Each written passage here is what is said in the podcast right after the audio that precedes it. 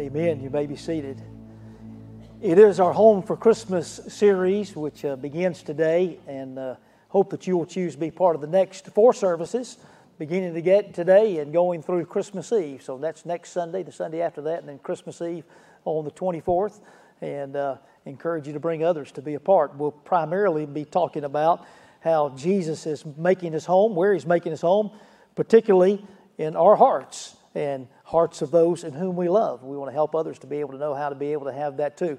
It will be a theme verse from Luke chapter 2 and verse 7 to where it says, probably maybe the most familiar verse that you know of in the Bible story. It says, she gave birth to her firstborn son, wrapped him in swaddling clothes, and laid him in a manger because there was no place for them in the inn.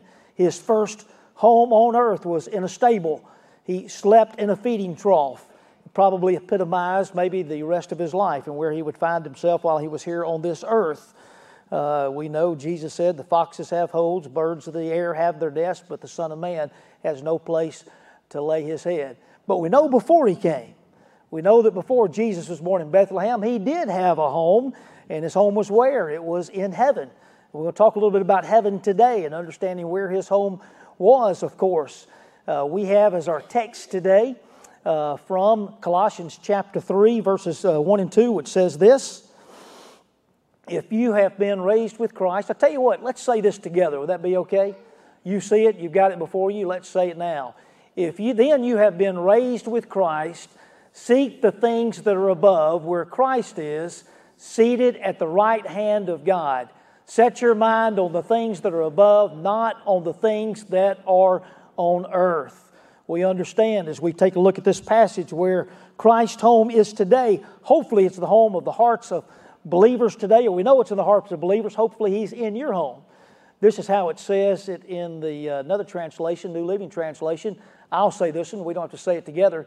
It says, since you have been raised to new life with Christ, set your sights on the realities of heaven, where Christ sits in the place of honor at God's right hand. Think about the things of heaven, not the things of earth. So here's what we're going to be doing for the next few minutes anyways. We're going to be thinking about the things of heaven. We're going to be discussing some of those and His heavenly home.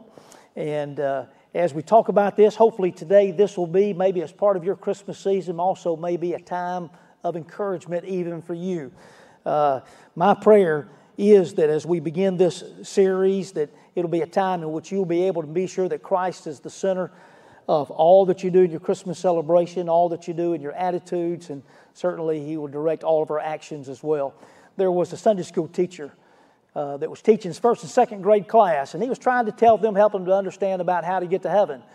And he told them, he said, if I go, and he said, if I sell everything in my house, I have a garage sale, sell all of my stuff, and I give it to the church, would that get me to heaven? Of course, he kind of led his first and second graders. They said, no, that wouldn't get you to heaven. He said, well, how about this? He said, what if I went to the church and I mowed the grass and I cleaned the yard and got up all the leaves and didn't charge them a dime? Would that get me to heaven? They all said, no, that wouldn't get you to heaven.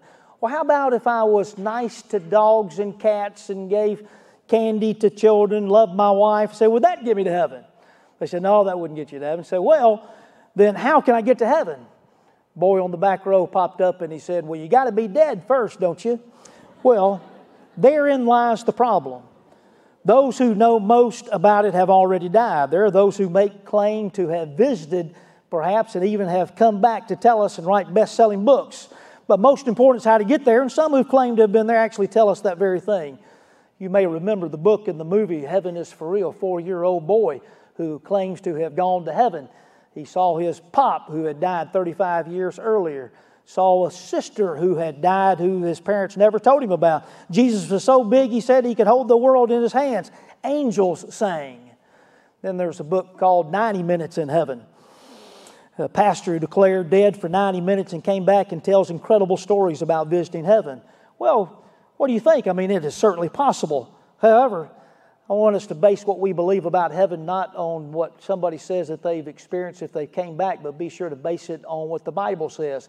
And not just on what we've heard or maybe what we think maybe should be true, but only on what God's Word and what He has told us.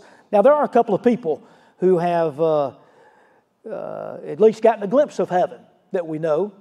we say we know him by God's word. One of those was the Apostle Paul. Paul tells us in 2 Corinthians chapter 12, verses 2 through 5, he says, I know a man in Christ who 14 years ago was called up to the third heaven.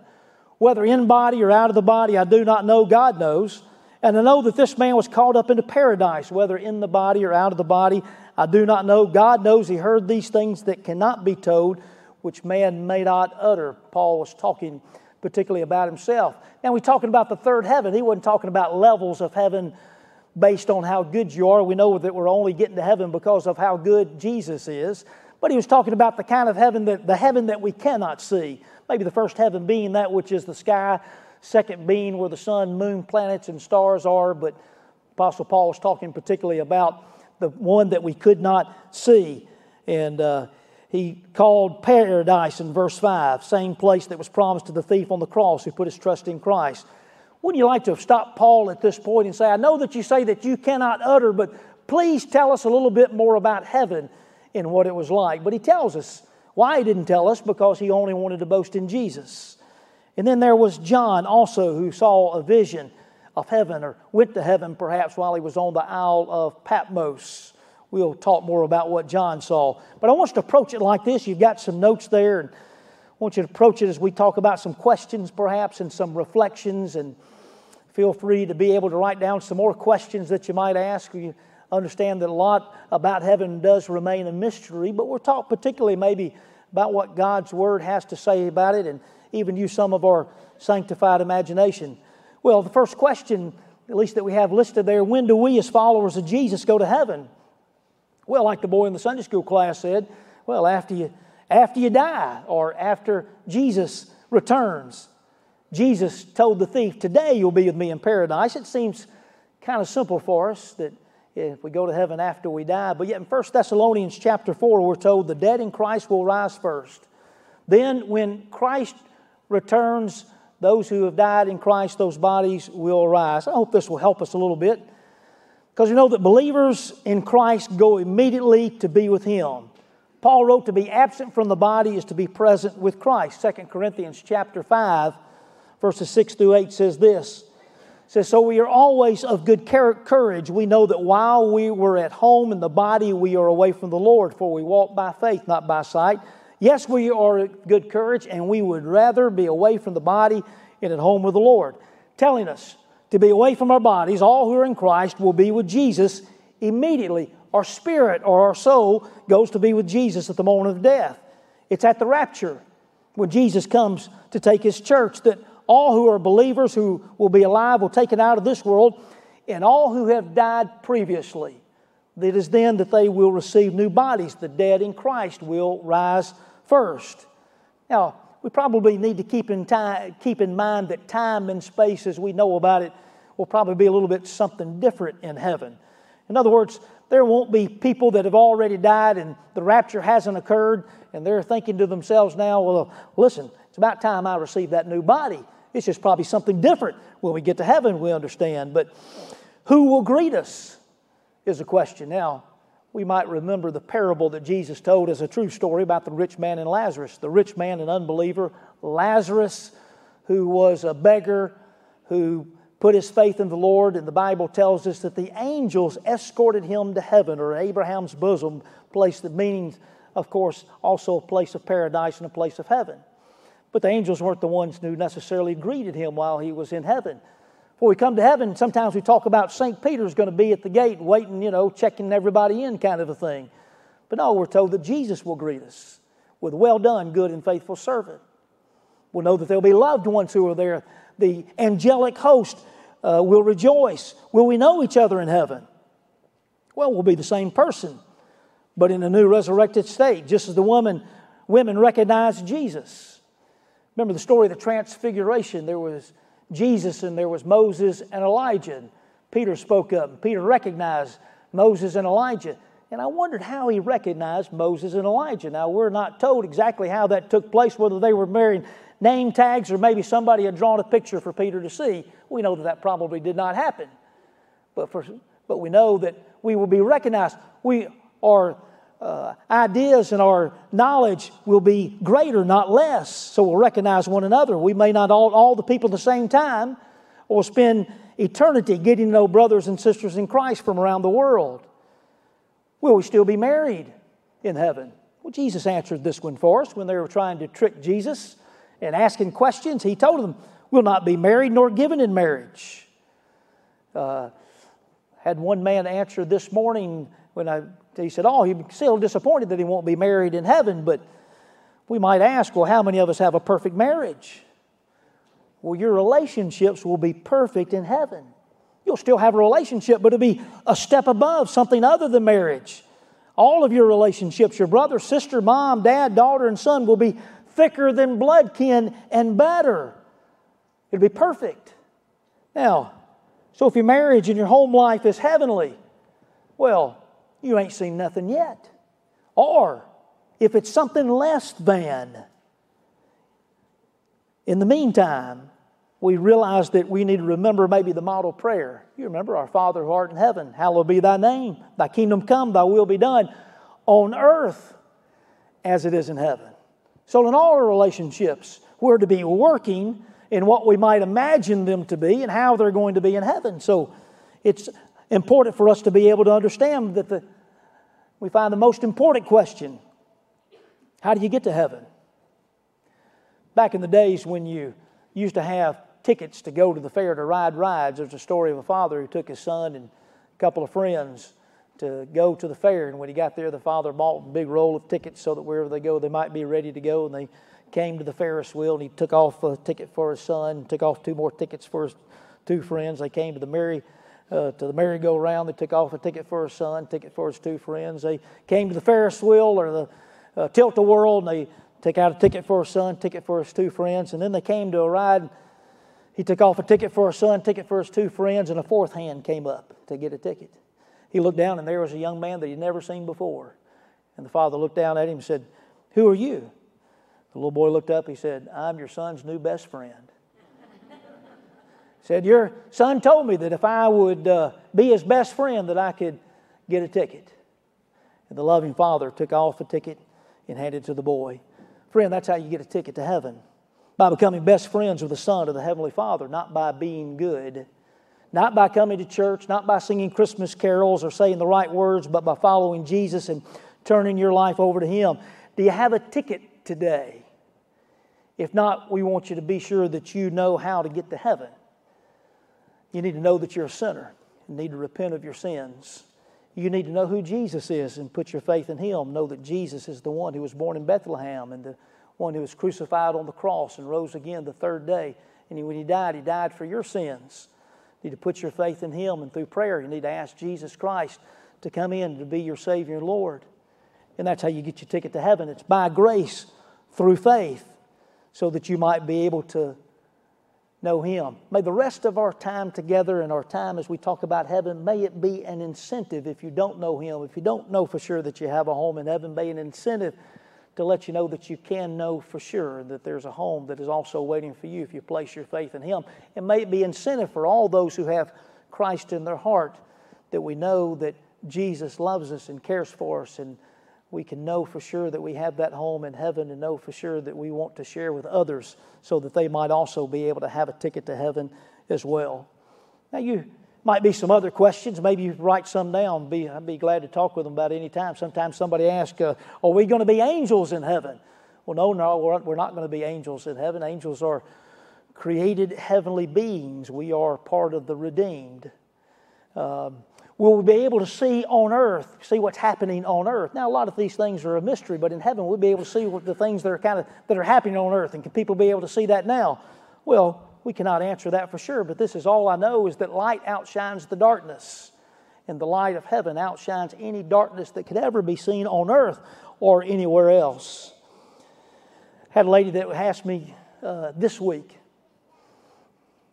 facing some stressful things and things about a family member. And so she asked me, she said, "What's heaven going to be like?" I thought, well, how important that becomes sometimes in our life, if not right now, at least at some point. But we know part of our reflections is that in heaven, all things will be made new. All things will be made new. Revelation chapter 21, verses 1 through 5 says this, "Then I saw a new heaven and a new earth, for the first heaven and the first earth had passed away, and the sea was no more. And I saw the holy city, New Jerusalem, coming down out of heaven from God, prepared as a bride adorned for her husband. And I heard a loud voice from the throne saying, Behold, the dwelling place of God is with man. He will dwell with them, and they will be His people. God Himself will be with them as their God. He will wipe away every tear from their eyes, and the death shall be no more, neither shall there be mourning, nor crying, nor pain any more, for the former things have passed away. And He who was seated on the throne said, Behold, I am making all things new." Notice how many times the word new is used. I mean, let's admit, there's something good about new stuff. A new car, new clothes, new house. But the feel or the smell of that kind of wears off. I bet there's probably somebody here is wanting something new this Christmas. Think about something that you got last Christmas, though, that may not still seem as new. Think about something that you might have got 10 years ago. Boy, that really has worn off, hasn't it? But in heaven, the new never passes away. There'll be a new heaven and new earth. You'll be a new heaven and new earth because all the old will pass away. 2 Peter chapter 3 tells us how this earth and this universe will not last. Let's think for just a moment, though, about the old earth, place that we live now. It's not all bad. See, it was created perfect. It was created good. It was the sin that came into the world that flawed the world. And so, boy, there's a lot of things about earth and this universe that is pretty incredible. Think with me for just a moment. If you could take one piece of paper, and we could use the thickness of a piece of paper to symbolize the 93 million miles from here to the sun. And if that thickness of that piece of paper symbolized 93 million miles, then the distance to the nearest star would be symbolized by a stack of paper 71 feet high. The distance from one end of our galaxy to another would be symbolized by a stack of paper 310 miles high.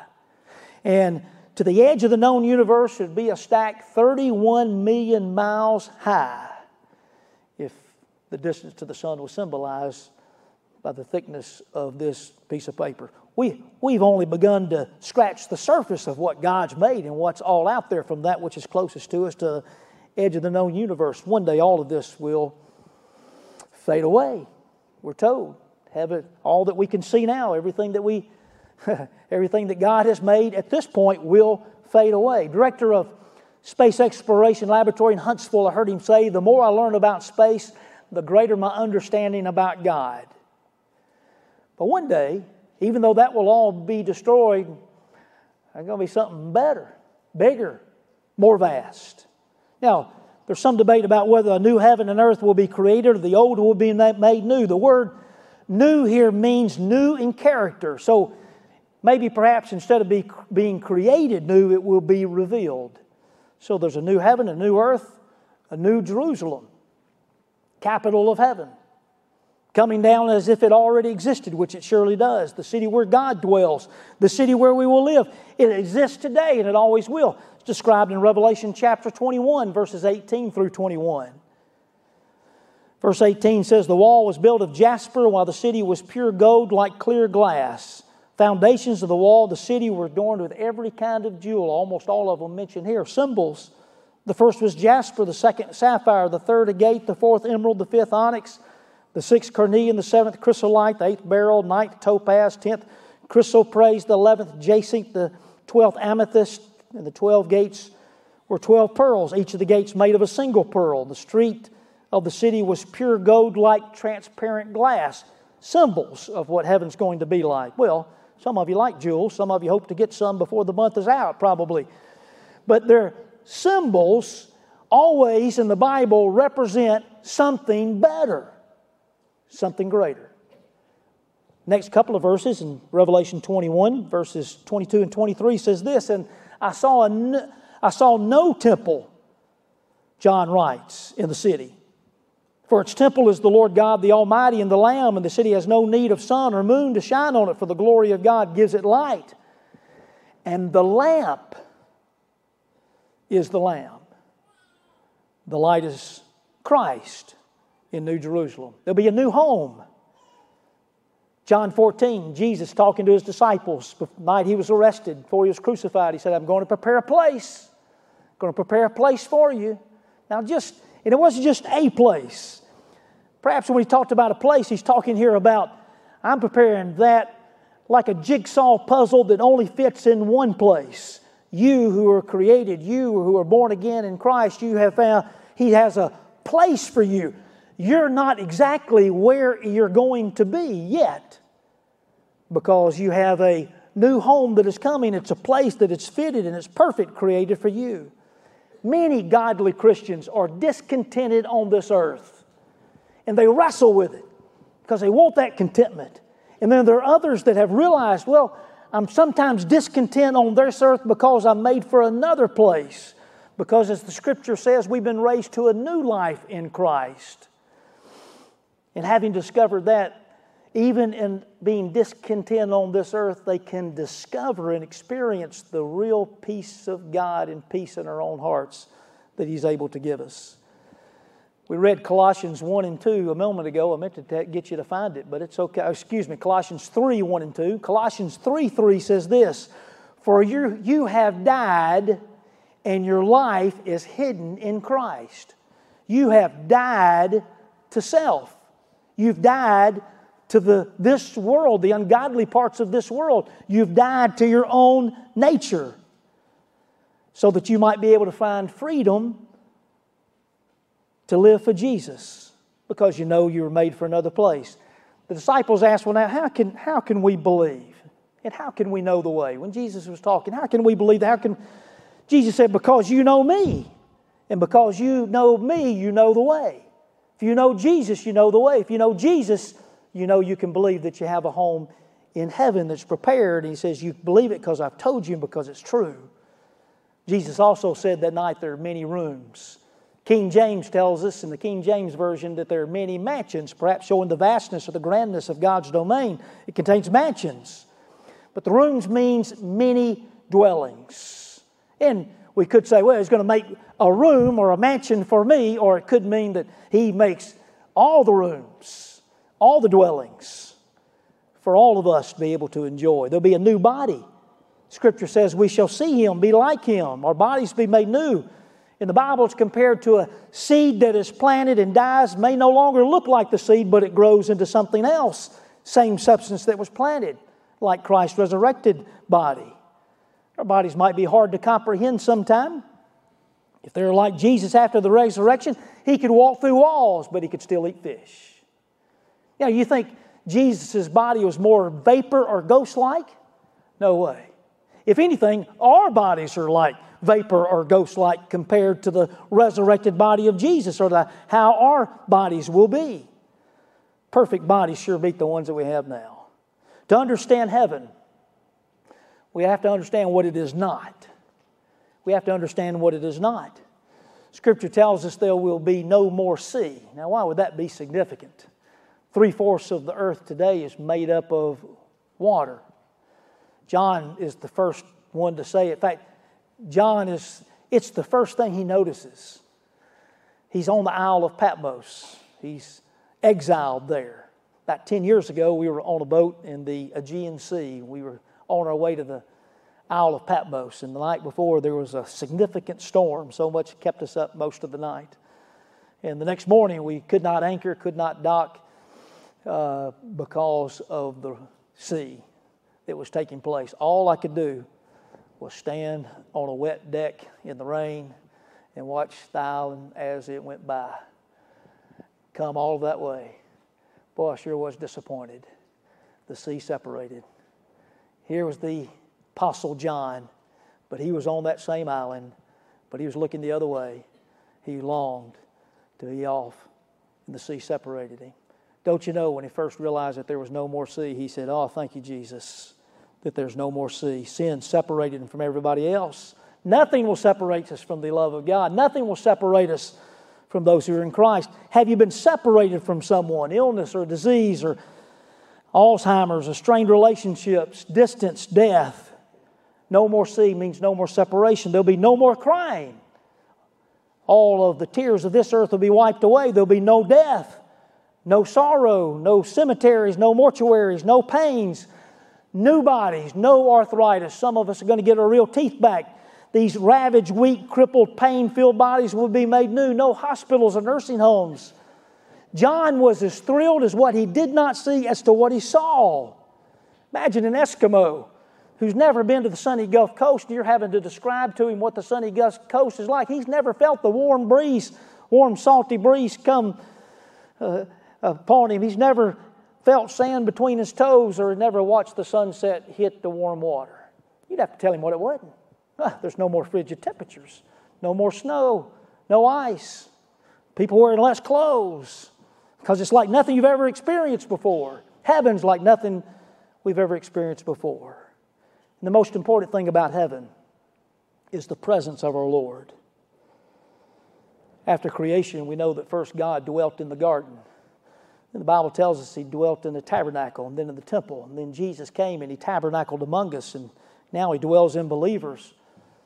And still we do not begin to know all we can about Him, but in heaven we will dwell with Him. Don't think heaven will be boring. We'll spend our time worshiping and exploring the vastness of the Almighty like we might would the known universe. We'll bring glory to God. When we get to heaven, what a day of rejoicing that will be. When we see Jesus, we'll sing and shout the victory. And it's okay to think of the song, "I Can Only Imagine," because in truth, we can only imagine. It's okay for us to imagine.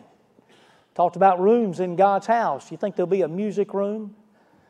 You think they'll have traditional music in that music room? Probably. How about contemporary music? Maybe we'll find out and discover exactly what blended means, perhaps. It says we're going to sing a new song, and guess what? You're going to like it. Maybe there'll be an apostles' conference room where we finally can begin to ask all those questions. Paul, what did you mean women are to be silent in church? Maybe some of the great preachers of the ages, that maybe they'll have their own rooms that you can come, maybe rooms named after them that you can come and begin to talk with them about that. There might even be a closet or a bathroom stall named for Brother Jeff. Who knows? I'm glad you caught up with me. There'll be a lineup room to where, where we come and we line up to be able to thank people who've helped us along the way, who've given to the Lord like the song says. There'll be an aha room perhaps. It might be the most common thing that's said in heaven. People saying, aha, that's what he meant. Aha, that's why he did this. Aha, that's why this happened. Then there'll be the reunion room, kind of like the lost parents room that they have at Six Flags. It'll be the place that you come where you want to be able to have those reunions. And right in the center, there's going to be the throne room, the place in the very presence and essence of God, worshiping, and we'll be going in and out with dynamic activity, serving God and doing things across the vast expanse of the new heaven and new earth, and be able, which we don't understand now, but then we'll have more purpose than anything that we did on earth, and we'll never grow weary or tired. Revelation 22 verse 3 says, "No longer will there be a curse upon anything, for the throne of God, the Lamb, will be there, and His servants will worship Him." It's okay to use your sanctified imaginations, but remember, we're relying on the only authority we have, which is the Bible. People have been dead and brought back to life, and they said that they've seen a light or a tunnel or seen angels and people. A cardiologist, Maurice Rawlins from Chattanooga, not a Christian, but had grown up going to Sunday school, but long since fallen out of church. He had a postman that was on the treadmill giving a stress test, and the postman fell out and began to die. Practiced CPR on him and brought him back to life. And when he brought him back, he yelled, "Help me, I'm in hell! Help me, I'm in hell!" And then he fell asleep or fell dead again. He brought him back out, continued working CPR. Every time he did, he said, "Help me, I'm in hell." And he looked at the doctor and said, "Help me get out of hell." And the only thing the doctor could remember was something that he learned in Sunday school. He said, "Pray the Sunday school prayer, Lord, have mercy on me, a sinner." And the man prayed, "Lord, have mercy on me, a sinner." And then he went, "Ah, it's beautiful." His heart stopped for the last time. Episode led the doctor to giving his heart and life to Jesus Christ, changed his life, and he tells people about Jesus. What we have in the Bible is just enough of the tip of a hugely glorious iceberg that lets us know, yeah, this is what we want.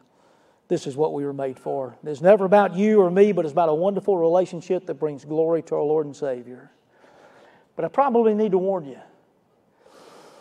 When you think of heaven, if you think only of how great and cool it's going to be for you and yours, and it will be great and cool, but if that's all you're thinking, you might not fit in.